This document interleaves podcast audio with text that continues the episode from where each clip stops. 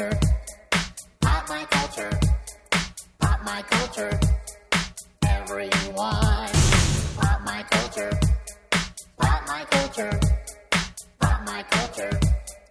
Everyone. It's the Pop My Culture podcast with your hosts Cole Stratton and Vanessa Ragland. Hey, everybody, welcome to the Pop My Culture Podcast. I'm Cole Stratton. And I'm Vanessa Ragland. And this is episode 150. Bow, bow, bow. That's six quarters. That's right. uh, thank you guys for helping make this possible. We're so excited. It's been going on a longer time than we feel like. Yep, yep. And we're excited to celebrate 150. It's a decent achievement in the podcasting world. Yeah. I mean, I know no, that it's Nerdist. the one that everyone works for. Right. Let's I know, face I it. know that Nerdist is on like number 500 now or something because they put out, uh, they just put out three podcasts while we were making this intro. Yeah, they've and they were all better than this one. Um, Yeah, Chris, uh, Chris and the co, uh, they ran up some amazing guests, and they, and they put out some amazing volume of podcasts. Um, but we're content to do our three a month or so. I love it. Yep. And I do think this is a little bit of a. It's an. What is it? A sesquicentennial? I guess it is. I don't know if that's right. Might be. I'm not positive. Uh, anyways, thank you guys. And one of the ways that you're able to help us is uh, by donating. Yeah, and you can do that by going to our website. And it does cost a bit for hosting and website and just having all our stuff together. So if you ever wanted to contribute to the fund, that would be great. If you go to popmyculturepodcast.com, there's a little button that says donate. Yep, every little bit is appreciated. And if you donate on the air, we will give you a shout out. Yes. Yep. That was kind of Yoda sentence structure. Donate, you will. shout out on air, we'll on receive. air we'll receive. I don't exactly know. I don't know either. Uh, but yeah, we will give you a shout out on a future episode. We will do uh, our thank yous next episode. Yes. And if you ever want to just reach out to us and let us know your thoughts on something or guest suggestions or anything, you can email us at info at popmyculturepodcast.com. Yep, we'll uh, read our email, we'll back to them, uh, hopefully in decent time. Sometimes and not so much. I'm catching up. The baby really threw me for a loop. I can't use right. that. s- s- The why am I so stupid? I can't. I couldn't think of the word excuse. See, you can just say mommy brain. Mommy brain. There you You're go. gross. Um, but uh, outside of thank yous for people that donated, Yeah. uh, just thanks to some people that helped us get this thing off the ground. Uh, thanks to Chris Hardwick and Katie Levine and everybody at Nerdist who uh, helped us uh, welcome us into their network, which Yep. really helped. Uh, thanks to Joe Berkowitz, who uh, Oh, wrote yeah. the Rolling Stone article that named us number two a couple years ago. That really helped us establish ourselves. Uh, and big thanks to all our guests who have come through. So thing. many people and they've been so wonderful and a lot of like ongoing relationships with really great people so Yep. thank you all um, and to did we already say to all our listeners No, you guys are awesome. yeah because that's a really good one Yep. yep, yep, yep. So uh, we got a very special guest for this episode. Very excited. And uh, there's a signed item that you can win from him if you leave your answer to the first question on the comment episode here uh, on our website. uh, So- popmyculturepodcast.com So leave your answer to the first question, and we'll pick somebody from there to win the item. yay Yep. All right, shall we? yeah All right, here we go. This is episode 150, and what better way to celebrate it than with a very special guest? Uh, is a very funny stand-up actor, writer. You know him from things like Ratatouille, big fan. Uh, Shield, he's on Shield right now. Uh, Ladies and gentlemen, Patton Oswalt is here. Woo! Thanks, guys. what can't you do What can, what can't I do? Uh, apparently, that's what I, this podcast is all about Yeah, exactly. uh, apparently, I can't get my daughter to school on time because this morning we all, me, the daughter, and wife, just blissfully slept in till when I woke up. It was nine thirteen. what time does school start Well, I usually drop her off around eight thirty, so we're, we are getting okay. up and getting started at nine thirteen. Whoa. And it was just that I don't know what went on because last night she's she has this little cough uh, that she got from being ill. so she wanted to sleep with us. So okay, fine. And then that was just all night of her.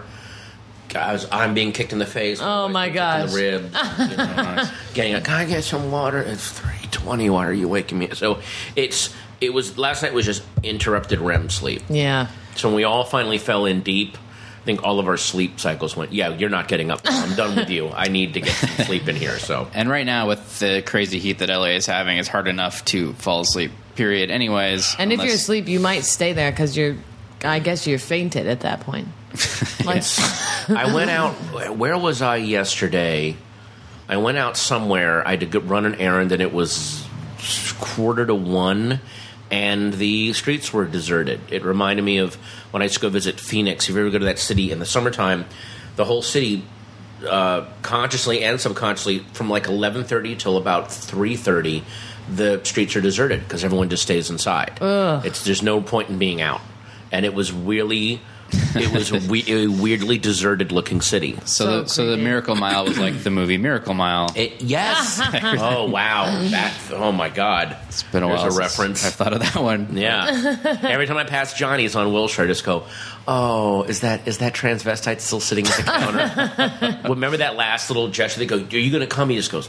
Yeah, right. Which that, by the way, I can't believe that scene hasn't didn't inspire so many post punk new wave songs of the image of that of the transvestite just sitting at that counter waiting for the for Armageddon. It's Right. such a gorgeous image in the middle of this movie.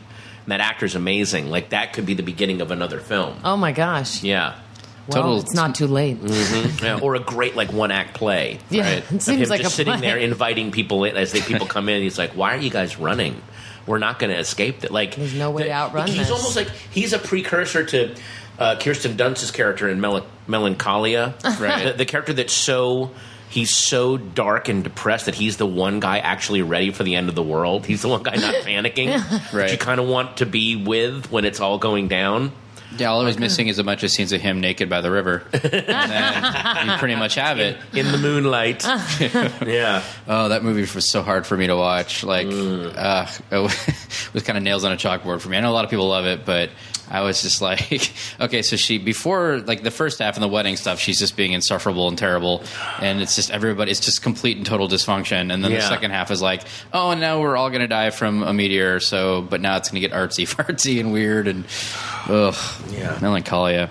Oh, Speaking of- speaking of, We are at the start of summer movie season, which can give Yeah. you a bit of melancholy uh, by the time you're done with it, because uh, there's always some really good tentpole movies. There's always some really bad tentpole movies. Um, there's a couple indies that sneak in that somehow make it a little more palatable. Um, but we're just at the beginning of it now. This week's uh, uh, Godzilla is hitting theaters. Yeah. Um, from what I understand, uh, he makes his appearance an hour and three minutes in. that's what I've Oh, that's what? I've heard. Yeah, yeah, Yeah. Although, again, I don't, I'm saying this without having seen the movie. I'm going to try to actually go see it after this. Um, I don't know if I can get down because I because I got to pick up my daughter at two thirty, so I don't know if I can do this. I might be able to pull it off, but. One of my favorite movies of all time is Jaws, and that shark doesn't pop up until almost three fourths of that movie Yeah, are over. that's true. And um, it, I think I'm a big fan of the ominous presence of things. Mm-hmm. Um, there was a little movie I don't know if you guys saw it called The Descent.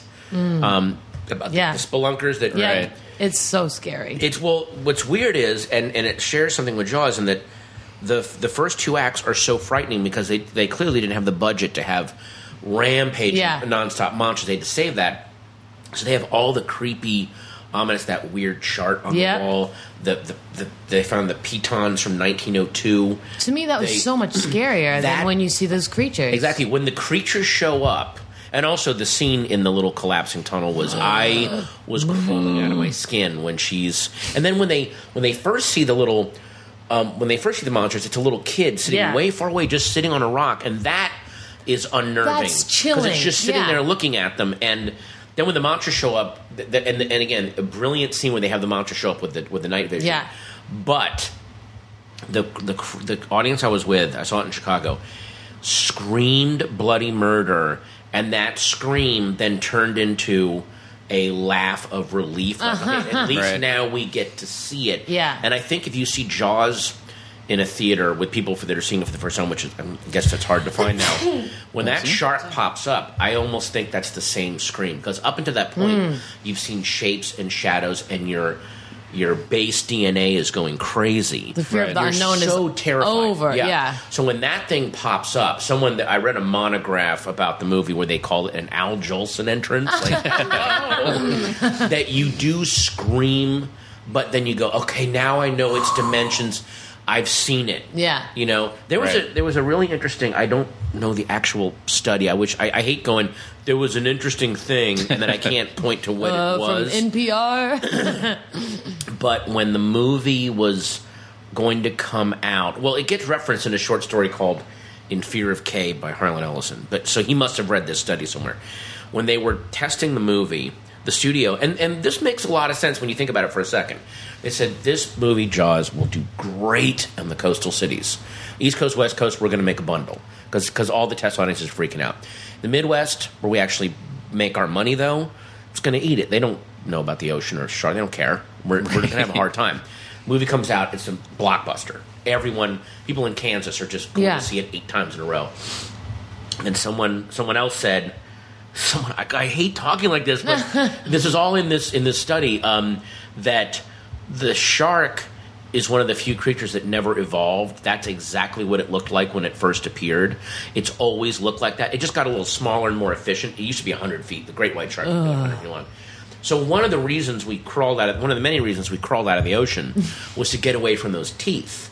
Right. And that's a almost a DNA memory. Oh, that my we have. gosh. No matter where you live on the planet, you understand afraid the of shark. that. When- yeah, you just understand it, and that's why it's such a primal fear. Right. It's And- crazy how much it f- fucked the beaches too. Like no one mm-hmm. went for like a couple summers. Oh, like- really? I didn't oh, know yeah. that. It hurt people for a while. People, Yeah. those towns that like made their living on the beach tourists really took Yeah. a hit because people were scared to death of it. So if again, I'm, I'm speaking about a movie I haven't seen. If Godzilla takes the idea of, especially now, it couldn't be more timely. We were talking about this before we started.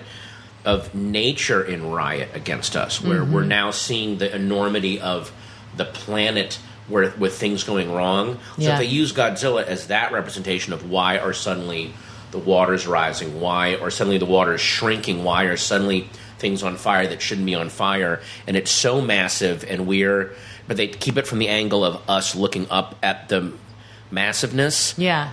And they can tease that out as long as they That's want. That's great, yeah. And I'm also sure they give him an amazing entrance. And if they used Jaws as a template, what the fuck's wrong with that? That's that's true. that's Yeah. a great movie. Yeah. And and by the way, Jaws. If you want to see where he got Jaws from, we uh, I just rewatched Creature from the Black Lagoon. It's Jaws. That movie is Jaws. They tease out that monster.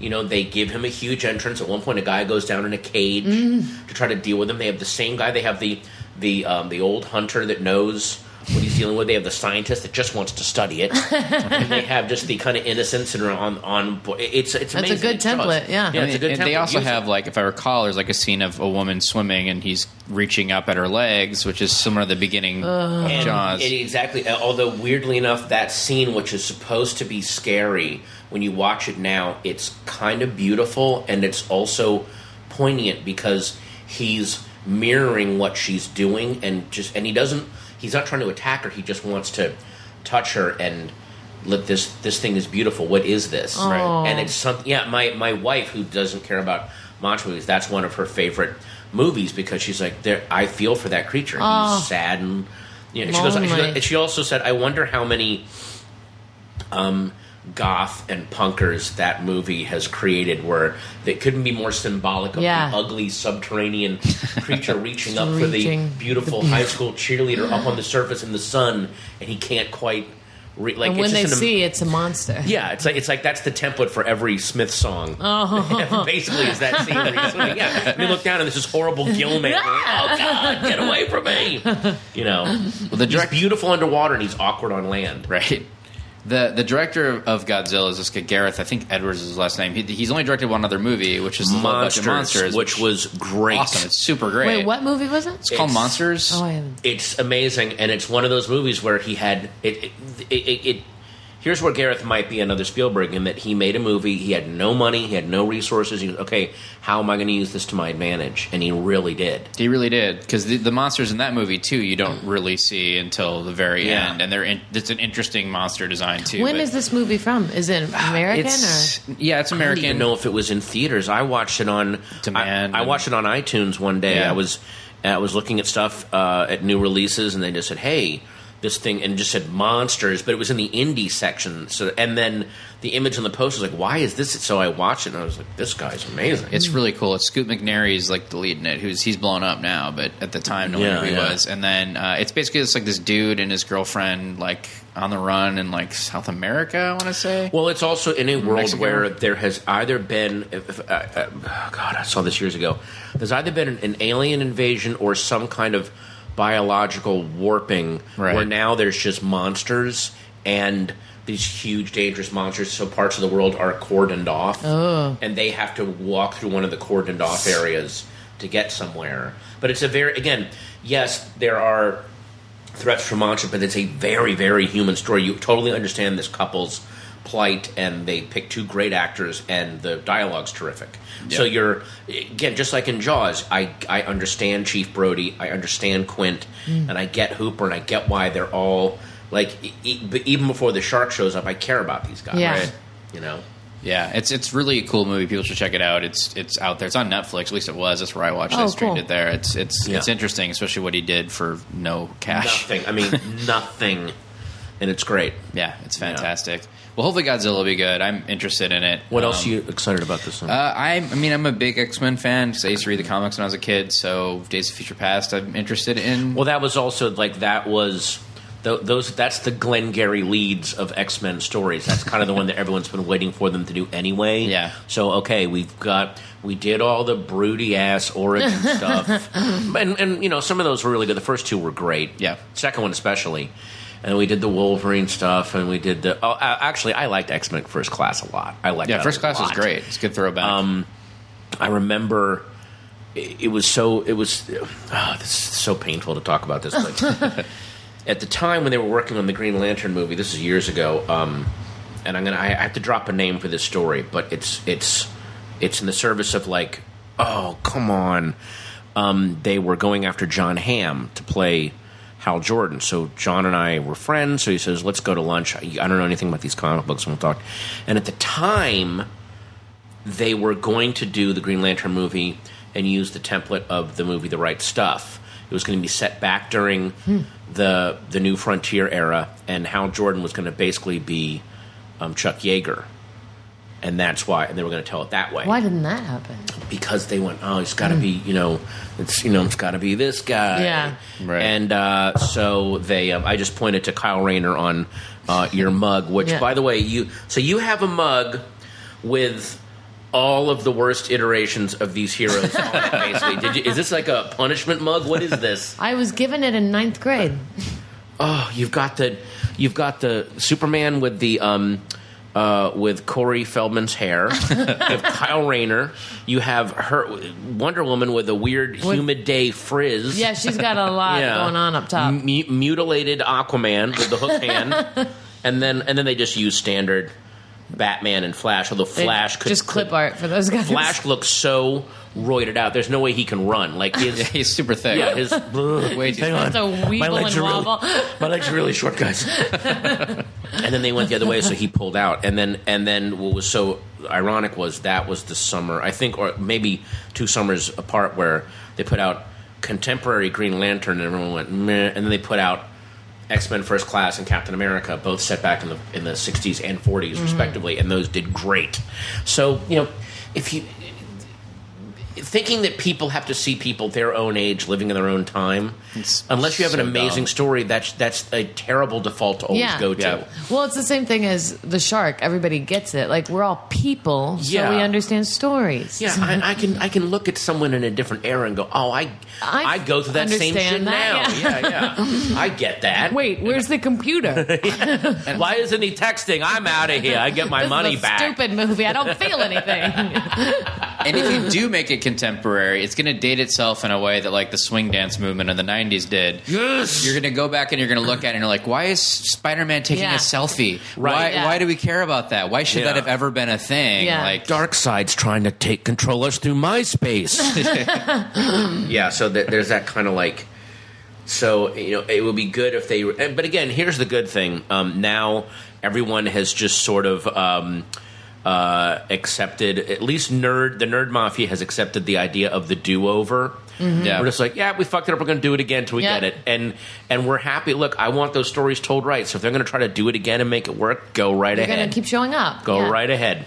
yeah, I'll, just I'll keep. I'll, I'll show up. they'll just keep rebooting. What's amazing to me now is that Marvel movies like make the most. Like they're huge, like all of them. And I used to joke with my friend like ten years ago. I was like, yeah, I'll wait till they make the Guardians of the Galaxy movie.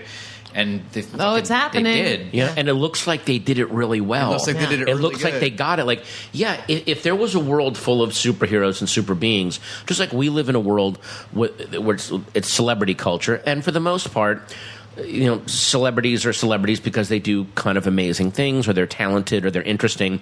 And then there's a section got some of celebrities where you're like, how the Yeah. fuck, or or why does this guy get to be famous? So there has to be. Superheroes are like, why does that asshole have? So and douchebag got powers? Like, Yeah. like it, right now we still have the. We haven't gotten there yet. It'd be good if they could do a really cool Booster Gold thing. They kind of did a little bit with Smallville, where either per, a person who gets powers is totally good and struggling to be good, or they become evil. But what if there was someone who got powers and wants to be good but just sucks at it and is kind of an asshole, but they don't mean any harm? Right. So put that into the mix. That would That's- be really interesting. yeah. You know, that was why one of my favorite comic book characters. Um, back in the day was Guy Gardner, only because someone thought of the idea of, well, to have a Green Lantern ring, the two things you have to be completely fearless and completely honest. Well, that those two traits don't necessarily mean not a good hero make, yes. you can be. I know a lot of people who are afraid of nothing and are totally honest that are complete assholes. Yep.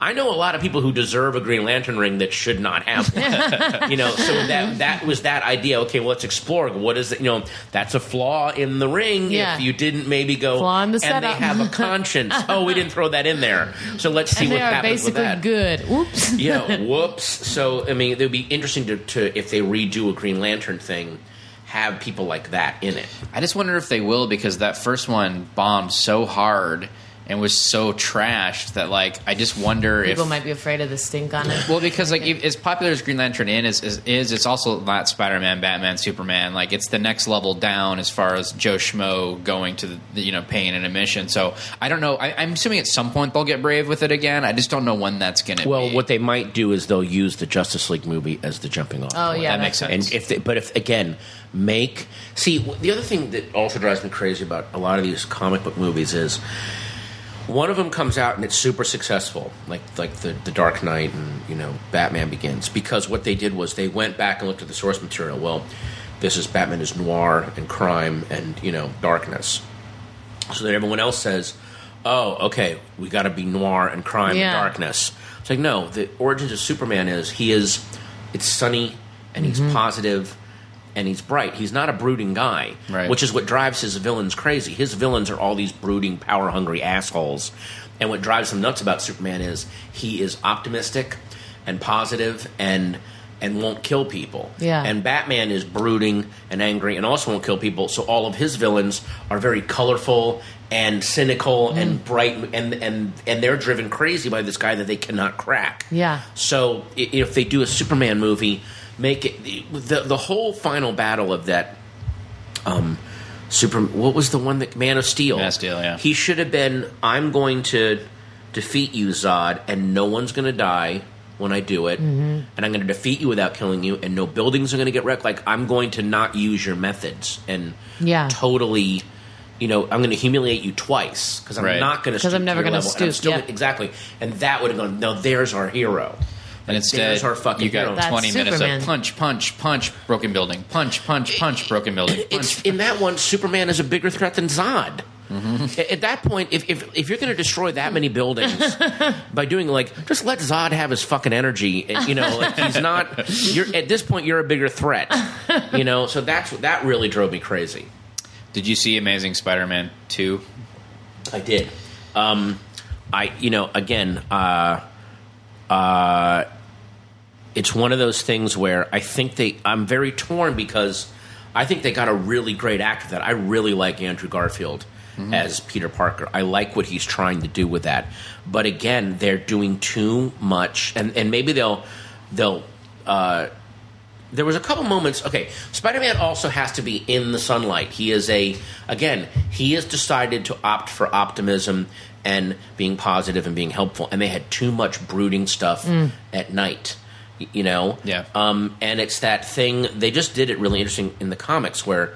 um, Doctor Octopus is going to take over his body, and goes, "I just want your power." And then Peter Parker goes, "Okay, well, let me show you what my power costs me." And I still, like, I had every excuse to become a douchebag like you, and I didn't. And it actually shames him. And he goes, "Oh, that's actually what a hero like." It's that interesting. So.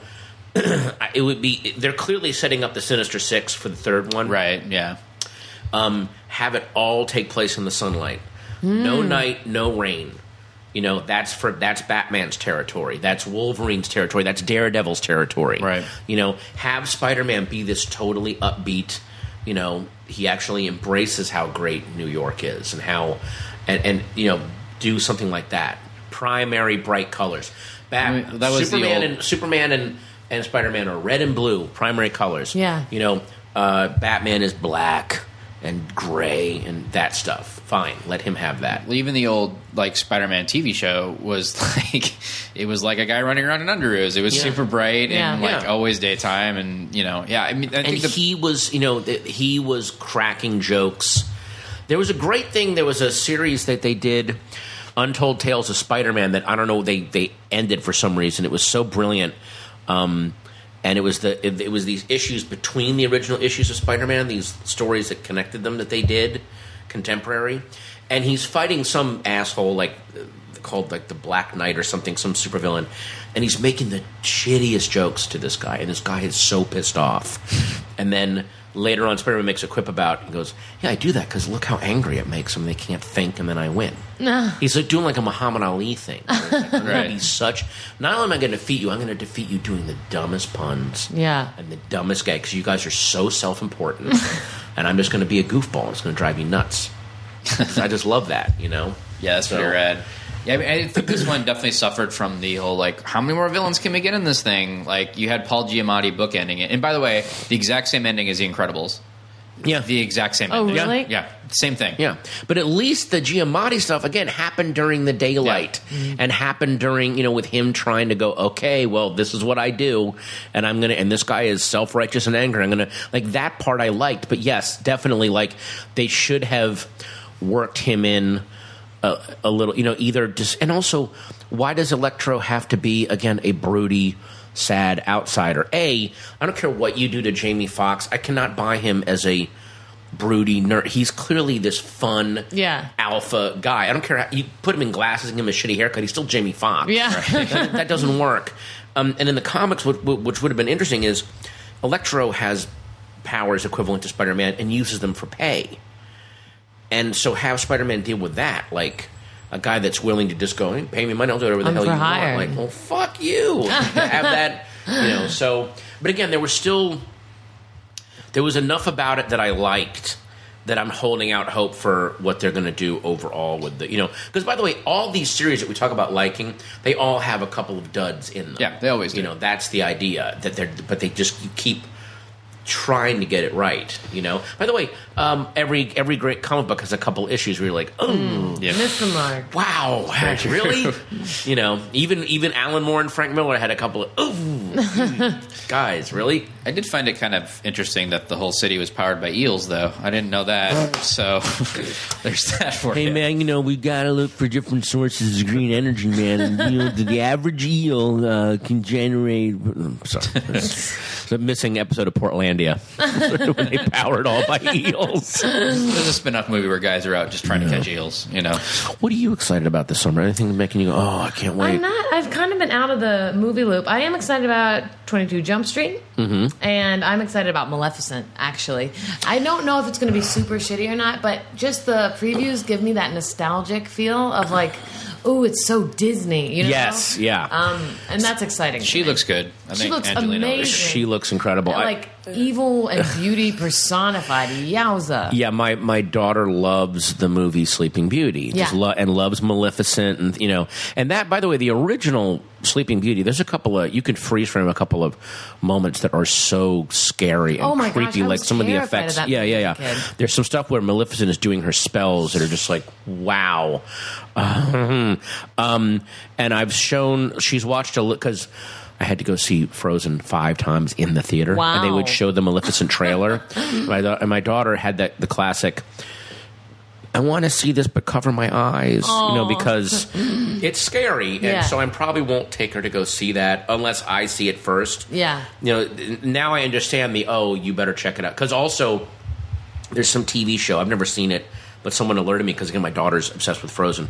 It's called uh, Once Upon a Time on ABC. Oh, yes, yes. And at the end of the season finale this past week, um, the the end teaser is Elsa from Frozen shows up in the real world right, right. and goes walking off. So I showed my daughter that scene, and she goes, "I want to watch the show." And I go, "Here's what's going to happen.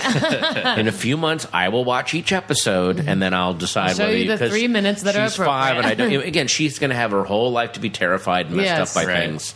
So, because that's one thing too is I remember, I remember being angry at my parents for not letting me watch certain things, but then I can also remember further back to when I was really young to being really terrified by certain things that that they did not mean to terrify me with that they didn't Oh, know yeah. any better Totally. so so you know you have to get into a kid's mode of thinking and make them understand you know walk them into things and Well, and it's better for your kid years later to be like, I wish they'd let me see that sooner than to be like, uh, I can't go in that room ever. Exactly. You Yeah. know? Why did you let me see Yeah. that so early? so yeah. Exactly. Exactly. Yeah, Yeah. there's things that like they have no idea. Like, I'm, a, I'm a kid of HBO. I watch so much stuff on there. I remember being terrified by Dreamscape. oh boy. Snake Man and that, that kind of stuff. But I look back at it now, like the Snake Man looks really stupid now when you look Yeah. at it. But when you're a kid, it's like nightmare personified. Wait, can you? I feel like if these two brains can't do it, no one can. I saw some movie when I was a kid, and I don't know what it is. I've tried to Google it. It was so terrifying. Kramer versus Kramer. Yes. Yeah. yeah, When he's Yes. oh when they're yelling in court. Why do they have to yell? I mean, it looks cheesy now, but then you're like, oh my god. As a child, to watch that. Okay, let's describe here. This is a good thing. Describe the movie. there you go. And, and I maybe I made it up, but I don't think so. It's like kids that meet each other at the beach and they kind of like love each other, and then he realizes she's a ghost. There's when he comes back, there's footprints only going into the ocean. How, how old are the How old are the kids? Sounds I like a commercial for Jesus. Feel like but- they were about another Jesus commercial pass. Um, I think they were like eleven ish. And this was a, a feature film or maybe a TV movie. I feel like it was a TV movie, maybe because I definitely watched it on TV. Okay, and I don't think they fully knew that I was watching it. there were a lot of hang on there were a lot of scary 70s tv movies um, uh, like uh, don't be afraid of the dark and bad ronald and the little girl who lives down the lane and trilogy of terror that were, were really messed people up. And i think this might be one of them. Well changeling was a feature film. Did it actually go feature? that was a feature film. Um, this, yeah, this sounds like a. T- hmm, wow, if anyone is listening, Yeah, please write let her tell know me because I had a um, so uh. Paget Brewster, uh, actress Paget Brewster, Yes. emailed a bunch of us, me and my friends. She's like, "Help me, nerds!" um, there was some movie that she uh, wanted. To, she remembers seeing as a little kid. It's a with a, a motorcycle gang with skulls on their helmets, and it was something to do with like raising the dead or something. But there was a motorcycle gang in it, and then I sadly realized, like, oh, that's a British film called Psychomania, and it starred. That it was, just in your head. well, I had, I had seen it, and the reason that I had seen it was because it um, was the last film of a. Um, he he's an actor who shares the same name as this amazing writer who wrote uh, uh, George Sanders, British actor named George Sanders, who after he made this movie, he was in uh, the Picture of Dorian Gray, like back in the forties. Really high, wonderful uh, British actor who then kind of fell on hard times in the '60s and did this movie Psychomania, and then afterwards committed suicide and left his suicide note just said, "I'm bored." Whoa! Yeah, and he uh, killed himself. So, Oh my god! So that's the I that is a dark note. Yeah, so that's I- worse than like my mother, my children. yeah, just, well, I'm bored. so, ugh. Hey, thanks for tuning in. bum bum bum. What else? I mean, I, it, it's weird too that I'm.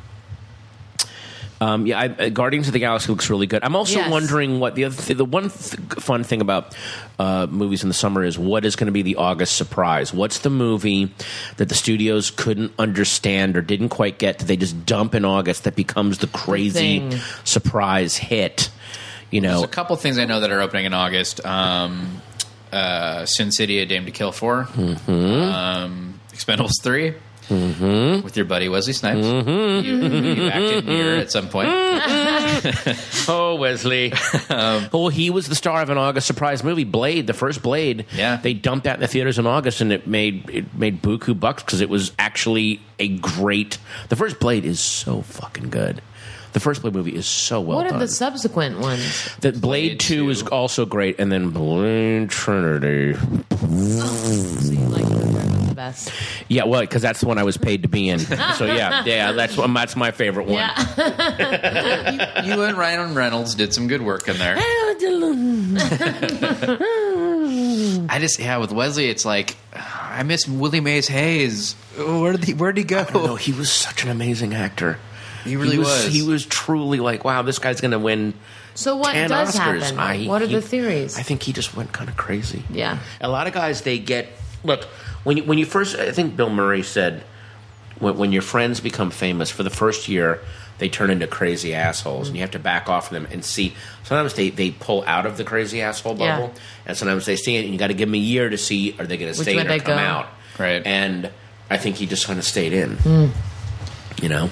Yeah. Well, it's like it's such a business that attracts like that kind of personality that has a real dark pull in it. Yes, yeah, you know, and the ego gravity. is really insane.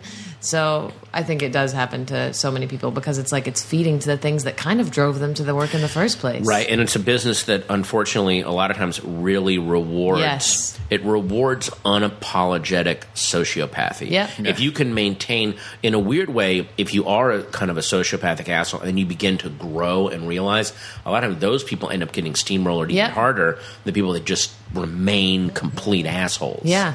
So that's another really fucked up thing you have to realize. Although I would, I would always opt for growth and happiness over uh, living in a weird success bubble. Well, you Because then you just start to ring. rot. then. You deserve the ring. I deserve. That's that should be one of the questions on Could there. I have my green lantern ring, please? yeah. So uh, y- there's that kind of yeah. What will be the? What else is coming out in August? None of those. I think- look, I think- August I'll- I- I- Osage by the way, I'll see. That's gonna be it. I'll see all three of those. I don't think any of those are going to be the big August Uh, surprise. I think. Lucy comes out, which is that. that could be That the one. could Have you be seen that trailer? Yeah, it looks Holy pretty Wait, badass. what shit. is it?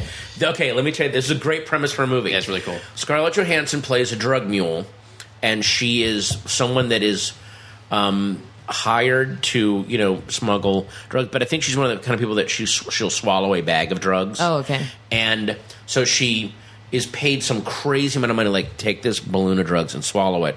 And as she's traveling, the balloon breaks open, oh. but she begins to get superpower. Like clearly, the drug she was Whoa. transporting was not narcotics; it was some kind of experimental thing. And she begins to get these crazy superpowers, and then people are trying to get her. To That get, is so fun. Yeah, that's a pretty Oh cool my idea gosh, for a that's film. awesome. It looks pretty Yeah. badass. How does it? Does it look like campy or? Well, it's it's Luc Besson, so Yeah. it, there's Okay. going to be some campiness Yeah. to Yeah. it, but still, it's Yeah. Luc Besson, man. I miss. I miss. It's a step in the right direction because I miss him just like directing and making movies as opposed Yeah. to like producing all these like crazy parkour movies and stuff. Which is yeah, enough. he's been doing for Yeah. the No last, more, like, yeah, 10 no years. more French guys running. I get it. That's fine. Just I like French guys sitting and having a cappuccino and rolling their eyes at the world. Right. That's That's that's, their Frenchmen superpower. Yeah, they're like, oh, I just want to become immortal and then die. I'm bored. I'm bored. Douche. Yeah, Um, Lucy yeah. could be the one. I think it looks pretty badass and uh, stuff he B- Besson has produced. I mean, he does all those you know Taken movies and shit. They, Yeah. they do really well. Oh, good. So we'll see. The trailer, the, I, I, and I, this is the this is the famous last words. The trailer looks great. the trailer looks great. The- which, Makes by a the huge way, difference. I was talking to this um, friend of mine. We were talking about like our, our favorite. Well, not our favorite. Um, amazing trailers that were that were representing the fucking worst movies Oh, you've that's a ever fun seen. game. Where and um, I think my top one still is. Um, Spike Lee's uh, Summer of Sam was one of the best trailers I've ever seen. The Really? trailer itself is almost a perfect short film, and it is a movie that you then don't get to see because that's not the movie that he made. But go Right. watch that trailer and go, this looks like the fucking greatest amalgamation of Coppola, Scorsese, Spielberg Fincher, like I want to see this movie a million times, and you go see the movie, and oh god, Like, I damn gotta it! find out who made that trailer and get him to make a movie. Trailer is fucking fantastic. it's tough when they make a trailer too that really doesn't represent the movie, like Saving Mr. Banks, for example. Oh, that's what I was You just think thinking It's going to be yeah. all about Mary Poppins, which is like, oh, like maybe a third of the movie. Or And- Marley and Me. The Oh, ultimate right. bait yeah, switch. that was a little. Mm, It looks like it's going to be a romantic romp. nope. It's not, my friend. better buckle down, Oh. people. Say bye is bye to gonna- puppies. it's a bad feeling. Yeah. Oh. It's fun to like go back and look at trailers from stuff from the 80s or so Oh, yeah. because it was a very different style of trailer and Long. it was really kind of before they started doing in a world and all Yeah. that. Right. So there's a lot of like meet Dave. Yeah. He's a single guy. He Yeah. knows how to beat women. And the first part Right. is always like them in their kitchen, just like Right. like so we understand. Oh, they're normal. Yeah. I get it. Donna wasn't looking for trouble, Yeah. Right. but trouble found her. Roof, roof. Trouble's a dog. And now her love life is going to the dog. I feel good. yeah, that has now been replaced. My go-to song for every uh, crazy trailer is, "Wait, "Wait, you mean I'm the mayor?" Cut to "American Idiot" by Green Day. or the the clocks riff from uh, Coldplay. The do do do do do do do do do. that's for the yeah. Th- that's for the woman or man rediscovering their lost mojo and the whole you know. I don't know how to run a vineyard. you have to feel the grapes. Ooh, who is this guy? You know, Sometimes the greatest gifts are right in front of you.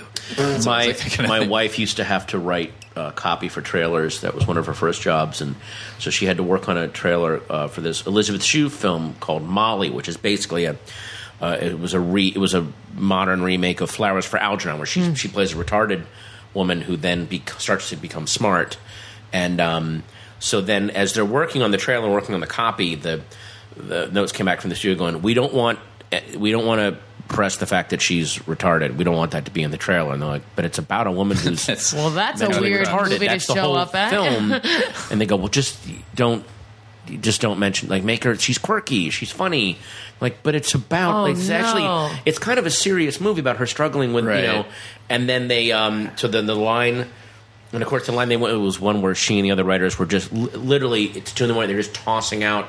They're so and she she said sometimes life is better viewed upside down, and that's what they Oh, went my with. gosh. And she just said that as a placeholder, and they ran with that. She's like, "You are this is so offensive. This is On this so many could levels." Not be more offensive what you It assholes would be are like doing." doing a trailer that's like Lenny and George were the best of friends. Yeah, they didn't throw parties; they were parties. Don't want to be an American. the one thing that brought them together were tending rabbits. Hop down to your nearest theater and get. Oh God, yeah. So, although you know, it's um. Again, I raising a, a daughter. You're you're not really. I now tend to see movies either six months after they come out. Yeah. Or months before they come out because I am lucky enough to get invited to a screening or something. Right. But but I rarely because of the weekend, Saturday and Sunday, I'm just me and my wife just want to be with her all day. Right. And we're not going to go. Uh, hey, let's Let's get a sitter for it's a new you. Lars von Trier. let's go see the Nymphomaniac Part Two. So you know. That's uh oh there's That's my human. oh little human Little human baby. Mad. so yeah, yeah. Well, I think it's going to be an okay summer movie season. We didn't even talk about Transformers, and we're not going to. Whoa. Well, you know, there's a there's a really interesting article on uh, cracked.com uh, and it's about next summer. And it's really and the, and the guy I mean again, it's so funny that a, a website called cracked.com has better research, more peer review, more um, source confirmation than HuffPo, Slate, Salon, Talking Points. like this this website cracked, but it's really really amazing. And they this guy crunched the numbers for next summer. And he goes next summer is the summer that will destroy Hollywood because it is nothing but gigantic tentpole franchise movies, not four or five or six. Every weekend is a gigantic, and, and they all are costing upward to two hundred million. So they have to make this much money, and there are just there are literally not the physical number of people in this country Whoa. to go see these and make them. So I don't know what will and and it's a really like read the article. I'm not. Yeah. I- I'm giving you the vaguest description, but he breaks it down. That's crazy. Thi- so if, the, if this costs all this, these all have to make back this much, and we do not have the people that would generate this money. So what will happen? And it's crazy because next summer is uh, Age of Ultron, Justice League, um, Star Wars. It's just these gigantic, huge movies. We got to Uh, make more people. we literally have to. I mean, uh, what are we going to do? It, it's it's really interesting. Like this is going to something goes next. The summer of 2015 is going to be one of these weird historical. Oh, everything's different now. The same way that the same way that after the summer of '76, because people f- keep forgetting that the idea of putting on a movie in the summer that was the death slot because it was hmm. summertime people want to go to the swimming and go to the vacation put, and they put jaws out and then it, then it became oh That's when we wanna make a that's movie. so that ch- it changed the industry overnight and now it's about to happen again, Right. although in a bad oh, way. Oh no! So we're gonna have a bunch of John Carters next summer, And a lot of studios go, Yeah. I don't know what the fuck to do now. right? But in a way, here's my I, again. I'm trying to be optimistic. I think this will be the same way that what happened in the early '60s with the studio system, where it, they finally collapsed Hmm. under shit, the weight of shit like Cleopatra and Doctor Dolittle and all these Yeah. gigantic movies that everyone fucking hated, and then they started going, well, there's some this Jewish kid Spielberg keeps hanging on the lot, and he says he'll work for nothing. Yeah. So just let him shoot that. We bought this goddamn shark book. Send him off to Martha's Vineyard and shoot the goddamn thing. We'll see. Like, let, let, let's let people do what they want, and Yeah. then because that's happening on TV right now. Thank God, because and that's the, why TV is awesome right so now. fucking good. It's awesome, because man. cable and internet is making the network shit their pants, and they're willing to just hear ideas now Yeah. and go with younger people or um, bring in established filmmakers and let them do these big epics. And follow fringe interests too, Yes. instead of just Yeah. these like very broad, like well everybody will like that. Well, that Yeah. doesn't matter. Yeah, like, that's not care- as potent. Yeah, you're not going to get that anymore. And, Yeah. and and and the fact that like the fact that a show like Hannibal got renewed, Mm-hmm. or the fact that um that Community lasted you know five, Five seasons, yes. that's Yeah. amazing. That's the or a show like Fringe lasted as long as it did. Mm-hmm. Another brilliant show that a tiny group of people watched. Right. You know, so they're willing to take risks on that.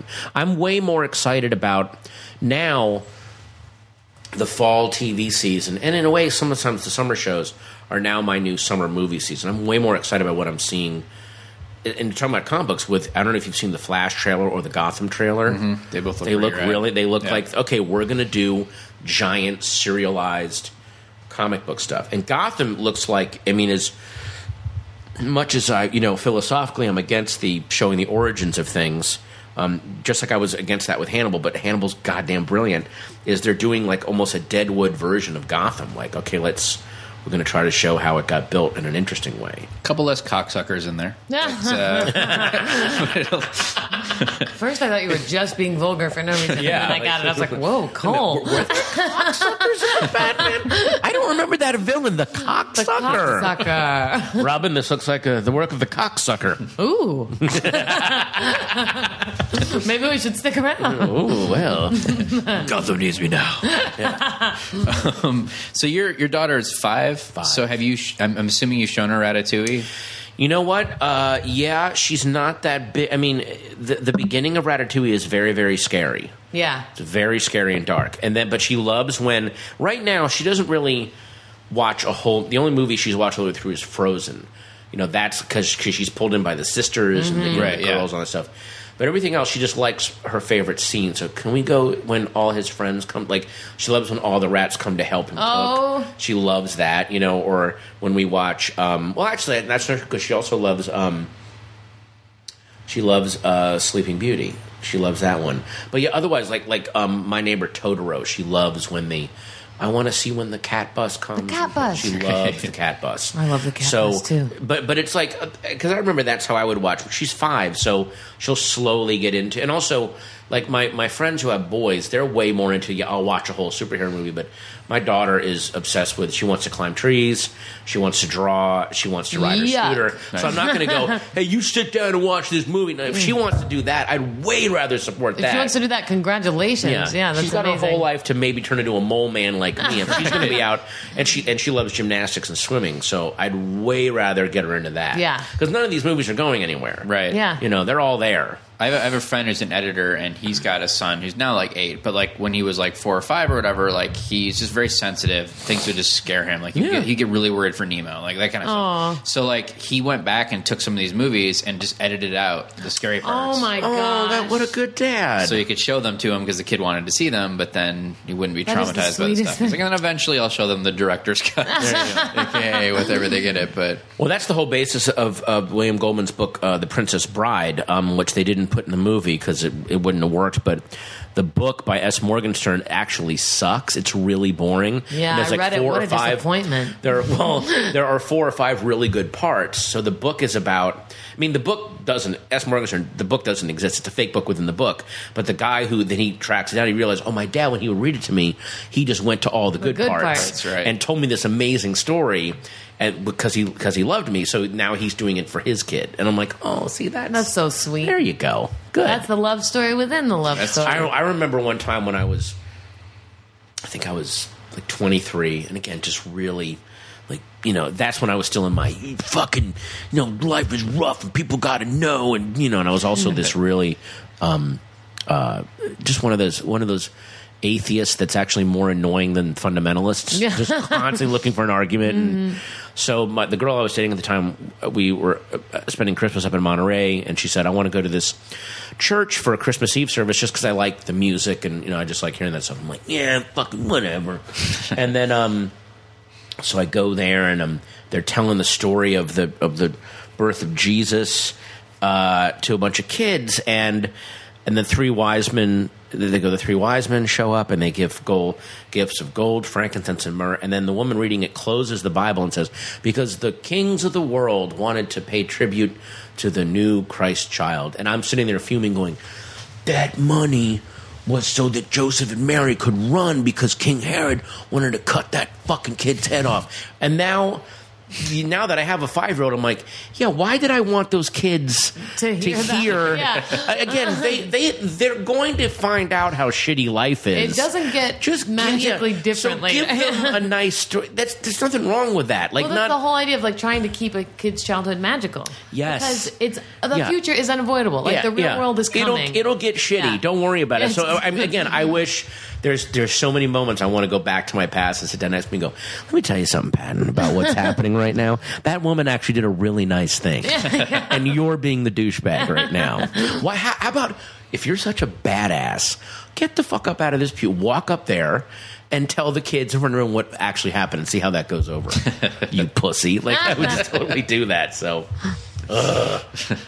Well, let's do firsts. We Great. do every podcast is a different first from life. Uh, this one is uh, what was the first convention of any sort that you can remember going to? Oh, you know, I, I know exactly what the first convention was. I went down to the San Diego Comic Con in 1996. That was the first time I ever actually went to a convention. Because up until then, you know, conventions were always on weekends, and I was just constantly working as a stand up comedian. I just Yeah. wanted to be on the road Right. doing stand up. And, um, and I went down there, and this was before it became what it became. Giant So it was thing, just this really. I had my first impression was, oh, these are enthusiasts getting together, and there were some weirdos, you know. But I could just sort of, oh my god, there's that artist that I know, and or there, you know, that was the convention where um, I was. Uh, I was walking around. It was me and Brian Posehn were walking around, and Matt Groening ran up to us and said, "Guys, come here, come here," and took us over to this table. And this artist Ivan Brunetti, who does Schizo, and he's he's one of the funniest, darkest motherfuckers around. He he does like um, New Yorker covers now. Like every every fifth New Yorker cover is an Ivan Brunetti. Back then, he was selling his stapled together little comics, and they were just the most vile. Couldn't believe how dark this shit was, and, and we start reading it, and we're just laughing so hard as we and we got to know him. And then years later, uh, he did the artwork for my uh, the cover of my third album, My Weakness Is Strong.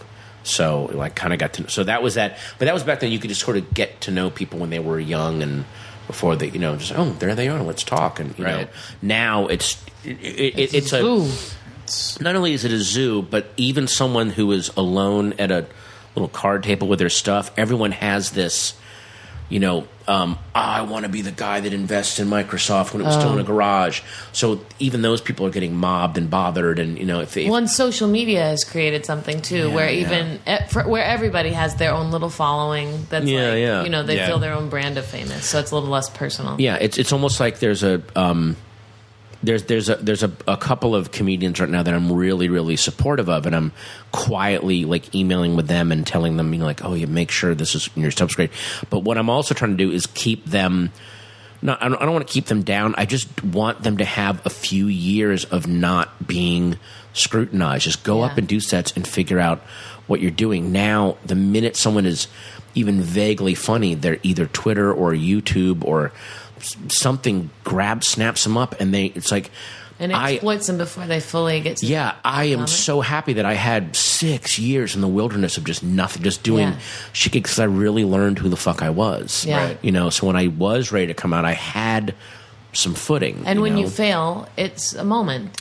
Instead Exactly. Of, Oh, there's yeah. executives angry at you, right you know? or or there's people tweeting about it like Yeah. holy shit that guy's you know I, oh my god i had if twitter had been around during some of my early shows like, i would be working i'd be a barista at starbucks right now i'd be i would justifiably be a barista because people would have been there to go this guy is terrible so there you go I remember seeing you and like Blaine Capatch and a bunch of guys on the Cobb's three hour showcase on weeknights. Oh, in San wow. Francisco. My friend Ben Mayer used to work. Yeah desk who now works at the helium in in philadelphia Philly, yeah. And he, uh, and I remember he actually went up to you. This is actually before he even started working there, and you guys were doing the promos for MST3K on Comedy Central. That's right. And he just quoted you like, you know, Friday night's the best night to watch your favorite episodes of MST to you, and you were like, oh my god, like you kind of lost your mind because no one had done that to you yet. Yeah, yeah. But, like those, there were some amazing comics on those things that you know. Now you look back and like, Jesus Christ, this is like a five dollar three hour showcase that went on and on and on, and, and like everyone that was on it was like Margaret Cho, Blaine, uh, Brian Posehn, Greg Proops, Yeah, Matt Weinhold. Wein- for five bucks. Yeah. I remembered uh, the the old Highland Grounds, which is now um, Mudhen, formerly Street. Right. the woman that runs Frontier I was just Grill. was there last night. Yeah, Place is So good. good. Well, back in the day, in the in the mid '90s, that was Highland Grounds, and I remember one. They had a Saturday afternoon sh- stand-up show, and the, it was a coffee shop, and the show was me, Sarah Silverman, and Tenacious D, and there were people sitting there just at their laptops, just Oh, oh would you my God. shut the fuck up, trying to write while Tenacious D are doing their song. Oh, my God. wow, Crazy. and for nothing, for free. We just walked up and you, you just did it. No mic. You know, someone was sitting four feet away from Jack Black while he's doing, you know, side hatch, Oh my gosh! Then they're just rolling their eyes. trying to be the next Tarantino here. so yeah, what was uh, what was your convention by the way? My first one was Comic Con three years ago or The one that something. we went to. so Yeah. you never, so you never got the like, you you got the crazy, I got the gigantic, yeah, yeah, ultimate- yeah. Before the Yeah. comic books were pushed way down. To Yeah. Which the is- it's Were you, really were you too there much for a for me. specific reason, or just wanted to experience it? We it? went for the podcast basically to just we went for three days, I think, and we just wanted to see as much as we could see, kind of. And I'd mm-hmm. never been, and I had a sort of like curiosity about it, but not a real excitement about it, you know. And uh, it was too much for me. Like I did enjoy a lot of it, but anxiety, whoa, like Well, it's, it's, so it's a much. crazy sea of humanity. I went like the year prior by myself for one day. I bought a one day pass, and I was like, I'm gonna have no agenda. I'm just Yeah. gonna kind of wander around and try to take it in. And the only panel I went to was the RiffTrax one because they put me on the list, so I didn't have to wait in the line. Mm-hmm. Yeah. And like otherwise, like I just kind of wandered around the sales floor and just kind of took it all in. And I was just like, this is insane. Like it's insane, but I'm glad that I'm not here for three days right now. This is my first. Like I'm Right, just gonna right. acclimate myself this way, and then next year I'll try to do the full thing. And Well, But I'd when you guys were there for three days, Yeah. did you then do stuff at night? Did you go to any like Yeah. parties or like what? yeah, we did. We went to like parties both nights. yeah, like, I think we two went to nights. Felicia Day's Geek and Sundry Yeah. thing, and, um, something else. That I mean, it, that was the more fun part. Was the socializing with people that you kind of knew. Yeah, there. Um, yeah. But I wasn't expecting, even though everybody had told me how big it was, I was still thinking it was more about like this geeky stuff and geek culture. And I couldn't believe how it was like oh, there's huge posters for like sitcoms everywhere. It was very it's all different about than what I'd launching imagined. now TV it's, shows. they they've basically turned Movies. it into it is a it's they've turned it into ShoWest. Yeah. Yeah. They turned it into the international market at Con. It's an expo, yeah. It can. I would say con can, but it, it's it's just an expo for everything. Yeah. It really and is. people are down there that have no business being there. Um, but and Twilight was that the year that Twilight was crazy Yeah, and there? that actually and worked out like, for us because after the Twilight panel, Hall It H emptied out. out. so then we got to go on for the rest of the day. Whereas, Oh, See nice. tons of stuff. Like that's the one of the nicest. Same thing was like the same year as Firefly. When the Firefly thing ended, it was gone. goodbye. Yeah. Because like Korra was before that, and Janet Varney's one of my best friends, and so I was like, sorry, I, there's no possible way I can get in that room right Yeah, now. yeah. Yeah. All the brown coats are waiting for the one right after Yeah. you. Um, but yeah, that was really. I, I, it was definitely a little surreal. I think we, that's when we palled around with Tony Hale kind of Yeah, the whole weekend, yeah, right? Because he was really also fun. like, I don't know what the hell to do. Yeah. What do we? Well, I was I was hosting a thing in Hall H one year. Might have been the year you guys were there. Um, and I, I I said yes because again they give you a room and they Yeah. give you a badge. Okay, fine, good. Um, it was so huge. I had no idea how crazy it was, and it was for. I was talking to Robert Zemeckis about uh, Christmas Carol, and then Tim Burton about Alice in Wonderland, where there was a surprise walk on by Johnny Depp, and everyone lost Whoa. their shit. Right. And then then the Tron panel had to follow Johnny Depp walking out, which was painful. Oh my gosh. Um, but we were, all, we were all hanging around backstage in the, the green room area of Hall H. Now I saw the. Be- I'll, I'll tell you what I saw there, and I don't know if the follow up story happened. I've heard that it happened. It, this could be totally apocryphal, but um, we're all sitting around. Johnny Depp is sitting there, and everyone's talking, and, and he's talking to one of his handlers, saying, "I'd like to go down to that floor and you know walk around and see some of this." And this handler's like, "You can't go down. You can't go down there. You can't. You'll be mobbed. You just you can't do this." Goes, "Oh, I'd really like to go down there. There's got to be a way." Now, what I heard, and I can't confirm this, so I, I'm just telling you this could be.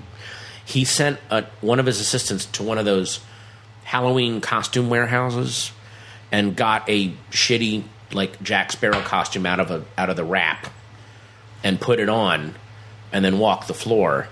Where there's Oh, really amazing gosh. Jack Sparrow costumes, Right. And people just no one looked at him twice. I'm sure. Oh, I want Yeah, that a lot to of be people real do because that. it would I know, work and, so and well. people like looked over at him, and, and apparently some people were looking at him, just going, "Look at this fucking asshole." Right. Oh he looks oh my a, He looks a little bit like Johnny Depp, so now he's now he he thinks th- that. now he thinks he's Jack Look at his Sparrow. rayon and he costume. fucking that came out of a fucking bag, you know. And there's guys who like you know, made it sewed and made this themselves. Oh, yeah. Spent a year at sea to get the proper look. Yeah. Yeah, there's a lot of people I know that do. Like Adam Savage walks around, but he wears like a dinosaur head, so you don't know it's him. And Nice. then, um, But it's oh, especially Cranston, wonderful when it's your own. Bryan Cranston character. wore a Walter White mask and went and Yeah. walked around the floor. Brilliant. I know that um, Paul Reubens walks around with a luchador mask on Oh, yeah, because there's a lot of those guys. Oh my yeah, gosh! that makes sense. Yeah. I think my first convention was I don't know what it was, but it was in Sacramento, and it was because I kind of my childhood was in Davis, and uh, I had buddies we would go and like Friday night we would have a sleepover and watch MST3K.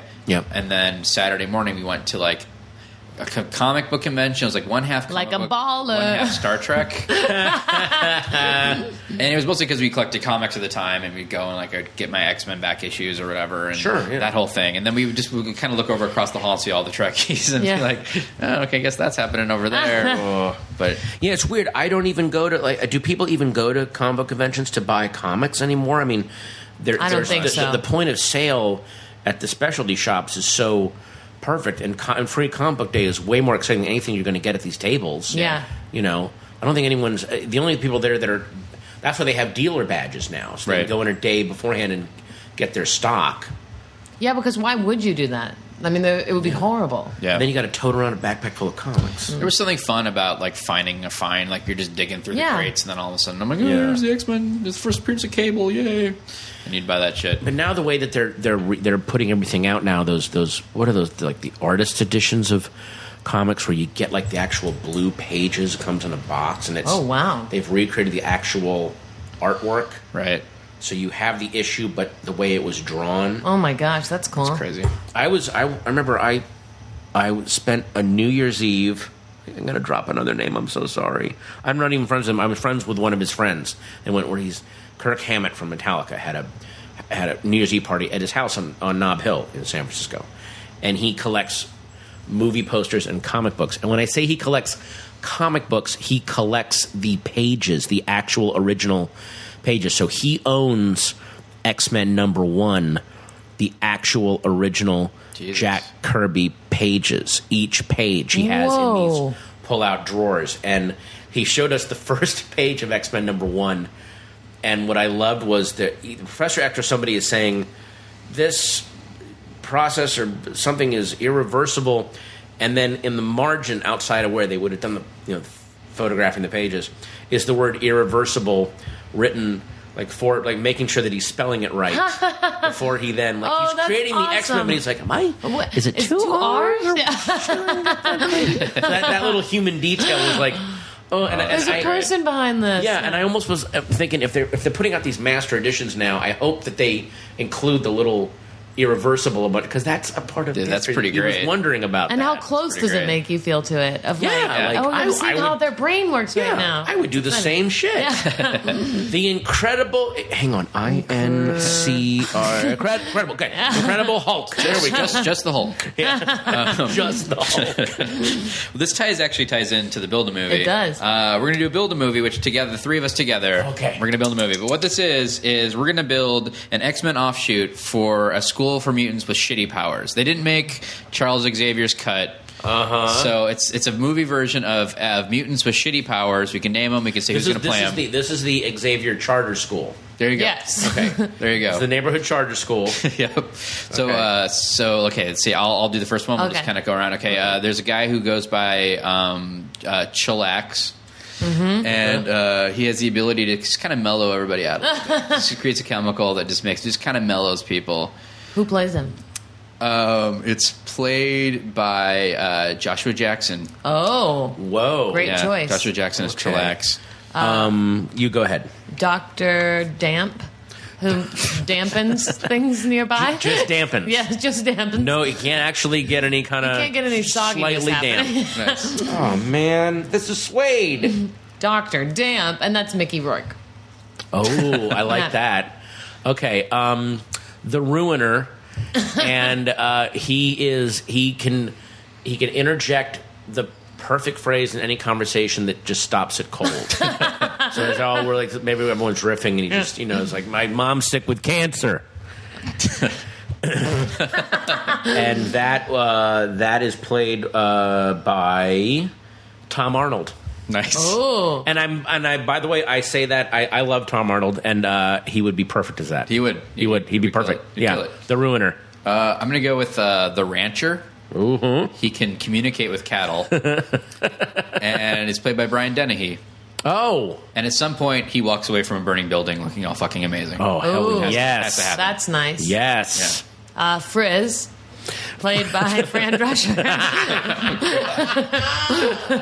Frizz and she uh is her hair frizzy or she can frizz other people's hair? Both. I mean, she can't protect herself oh, from her she power. Can't, oh, you know? her own power.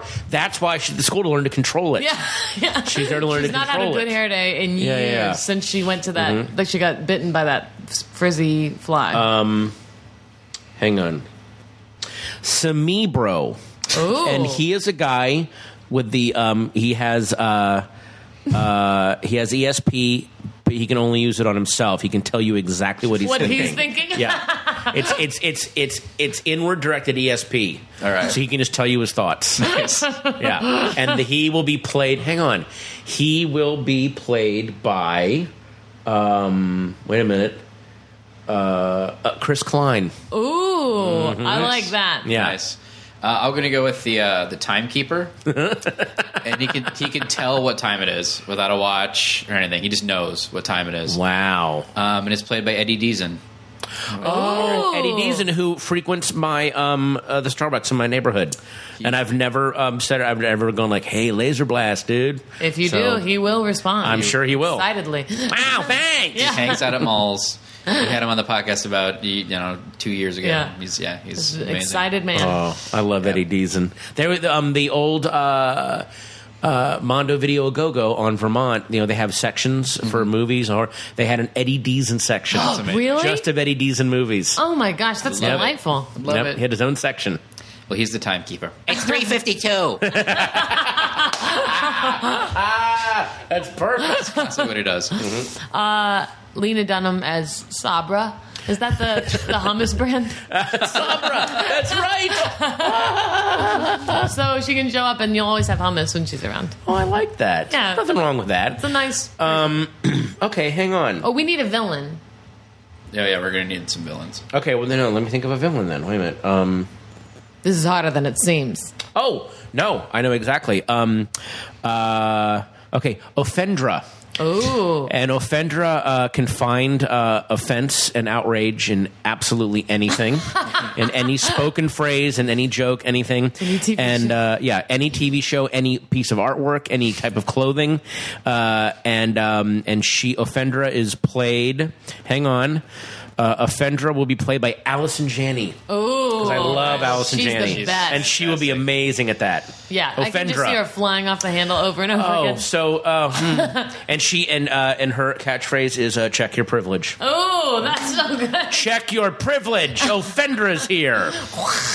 And her her henchman is uh, the reinventor, and uh, she constantly just reinvents herself and what she does. Oh, nice. She's played by Geena Davis. Hell yeah. Oh. Hell Yeah. yeah. And will we will we get her to agree to use her bow and arrow skills? Of course. Okay, good. She Yeah. insisted upon That it. is She Still, that's I that's can't in her believe that's contract. real life. She's an Olympic level archer. that It's crazy. She insane? is she has Hawkeye powers. She does. She's an Olympic. She competed in the fucking Olympics. It's so funny to me that that is a real thing. That's badass. In a person's Yeah, it's life. pretty amazing. Like I did this, and then I did the Olympics. yeah. Mm. Well, I think we built a pretty kick-ass movie. Yeah. guys. I like that. Cast it, Yeah. make it happen. Yep. This is the sleeper of August. There we go. Yeah. Boom. Yeah. The Oh. uh, the um, uh, X Men colon charter school. Yeah. And it's actually the word colon. Colon. Yeah. the colon charter school. Colon. X-Men colon charter school. now it's time for my questions. Oh, okay, go ahead. Have you ever met an Olsen twin? Wait a minute. Did I? I might have. No, no. You're saying a twin? Yeah. No, not other a one. twin. Did Elizabeth? Elizabeth? Yeah, very briefly. Yeah. She's very nice. Lovely. Yeah. Such a good actor. Yeah. Okay, if you could be a superhero, anyone, Mm-hmm. for a year, and take any other superhero as a wife, Oh. what would the wedding be like, and who do you pick? Um, well, I would want to be. He's not my favorite superhero, but I'd want to be Scott Free because then I'd get to be married to Big Barda, uh, this gorgeous Amazon, uh, and the wedding would be the wedding would be on the um, planet Apokolips, and to drive Darkseid crazy, I would totally. Just do the place up like really sunny and nice, and, and make it really green, make it, make it super green, and just drive him crazy. That's a great answer. Yeah. Okay, you've angered a wizard, and he's giving you a choice between two punishments. Okay. Either you become Patent Oswald, the patent leather baron, and you always wear patent leather, Uh-huh. or you're Potent Oswald, and you always walk around with a little boner that you're not allowed to control. Am I fully erect or is it like Fully- a soft, fully erect? Yeah, tent situation. Jeez. Not a Or half else shove situation. be an easy pick. If not, but it's not. Yeah. Um, but the boner, it's, it's it won't like my dick won't eventually fall off. I'll just have a boner. no, all no, the no. Time. You get it forever. Patent leather looks so shitty. And it doesn't breathe. It really doesn't, and especially with the way that Oh, I'm gonna this I'm gonna seat? have permanent boner. Potent, Yeah. le- potent, Oswald. yeah, permanent boner. I'll, I'll find a way around it. Yeah, I'll, I'll make it work. I'll make it work Yeah, to my advantage. I advantage. always know where my keys are. Yeah. You can use it as a third. Jangle, jangle. That's so upsetting. You can open doors with it. you Yeah, I got. I'll have an amazing dog walking service. know. There you go. Okay, you are asked to create a stand-up special of your best material Uh-huh. for your dream. Like, I don't know if it's a new HBO special. It's something Right, like right, that. right, You're like, ooh, yay! And you spend a year working on it and perfecting it. And the night before the show, they give you a call and say that you're not allowed to perform it. You have to cast it. Someone's doing. Someone your else material. has to do it. Yeah. And you could have different tactics damn. in this, but Patton, I'll do it. Eddie, Eddie. You know what I would do? Hang on. I would ask Lupita Nyong'o to do it. whoa! I would have her go out and never reference that, that she's Lupita Nyong'o or a black female, but just do my material. Oh my flat out. gosh. Yeah. That would be that. a sensation. Yeah. And pay her like you know as much money as I could give her. I don't, I don't know a million dollars, but I would go. Please, I'm asking for an hour of your. Well, I'm asking for a week of rehearsal so you learn the shit, and then you just go do it because she's an amazing actress. Just have her either her or an amazing black female actress. I think Have her that is so like exciting. CCH Pounder. Uh, or uh, Lupita Nyong'o or something like just boom. And don't change a word of it. do not change a word. I love Yeah. that. Oh, that's talk exciting. about being fat, all that stuff. As she slinks around in a gown on just- stage. actually be amazing. People would be totally into that. Yeah. I don't think anybody's ever done that. no, now I Yeah, want to that see would it be too. amazing. I want to Yeah. see what that's like. Lupita Nyong'o as Patton Oswalt in Patton Oswalt. I'm a fat white nerd. Uh, this is my last question. Okay. And we've talked accidentally more about superheroes than I intended to, so it's less. Oh. I, lo- I love the accidentally. Yeah, it's weird. Patton showed up, and we just, for some reason, we we went down the superhero road. What? So, if you were the casting director for a new Spider-Man movie, and it can be the Spider-Man of your dreams, the sunny world of Right, wonderful, right. Do it who right. Would you, who would you cast? As Spider Man, And as any of the people that you feel should be represented in that film. God, that's a good question. I, I mean, again, I think Andrew Garfield's doing a great job. Yeah. Uh, here, okay, can I let me tell you something? Mm-hmm. I would do a Spider-Man set in 1963. I would do it set in 1963, not now, and I would cast. God, this is a good question. Let me start with some of the villains first. Okay. Uh, Wait, can I cat? Does that have to be people who exist now, or can I? Is this like in, in another world where I can cast anyone from history or any Let's go to the netherworld Okay, because I was okay, thinking now, actor, but it yeah, makes yeah, it more yeah. fun to really open So you could it up. finally have Ernest Borgnine as Doc Ock. I'm just saying. Uh, yeah, you can cast anybody. Well, no, you know who I would have? I would have. I would cast James Dean as Peter Parker. I would set it in 1963. That'd be pretty badass. I would have um, um, redheaded Mary Jane. I would have.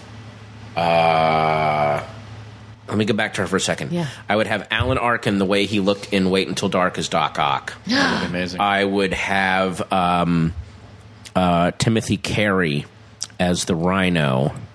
I would have. I'd have Borgnine as J. Jonah Jameson.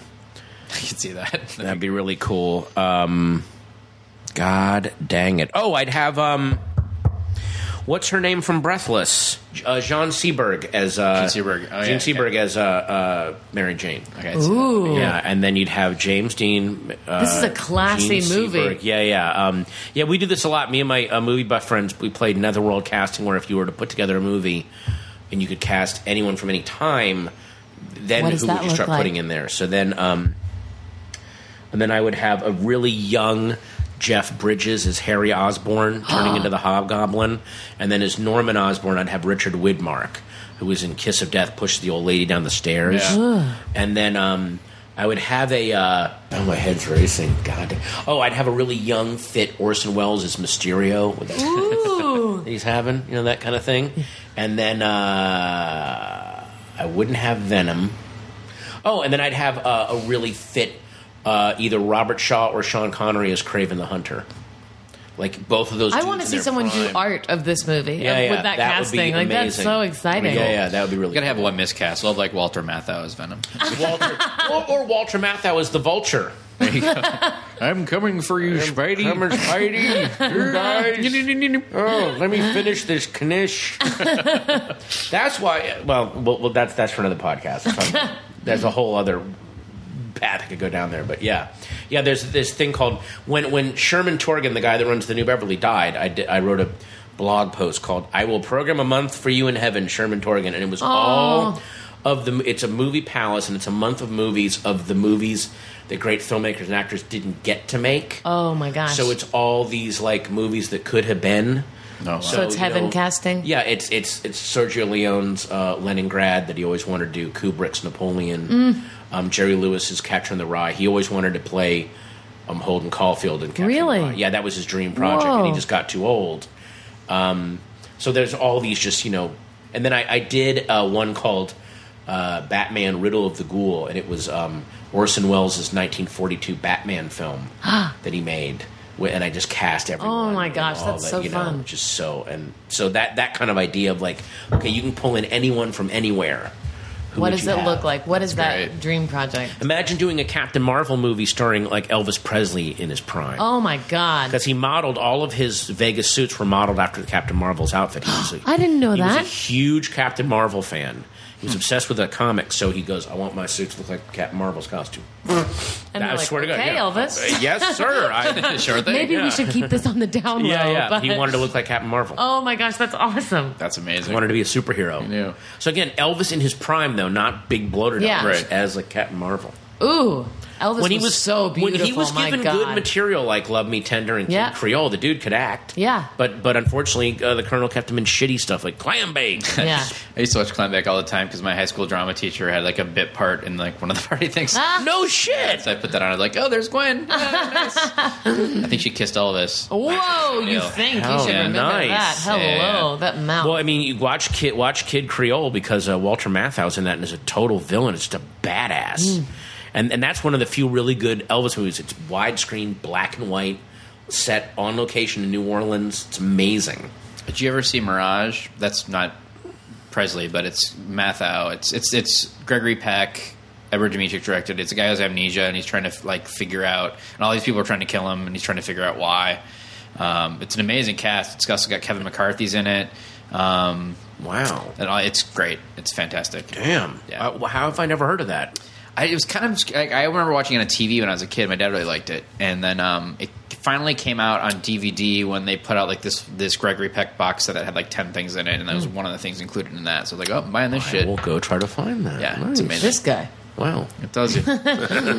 you did it, Pat. and You made it all the way through. Oh, Thank you so Um, much. I hope I didn't like go off. No, that's some what dumb it's supposed That's to what be. this whole thing is about. Yeah, yeah. We didn't quite click all our boxes off that our listeners were really we didn't get to all the math. If, excuse me, we had eight more questions here. So we're kind of- Uh, people should follow you on Twitter. Most of them probably already do. That's right. at Pat Please do. Oswald. Um, I'm at Cole Stratton. I'm at Vanessa Ragland. The podcast is at PMC Podcast. Thanks for being here and helping us celebrate 150, Pat. Woo! this is 150. Yeah. Wow. God, thank you, Pretty guys. nice. Thank Damn. you. I'm very excited. Yeah. Cool.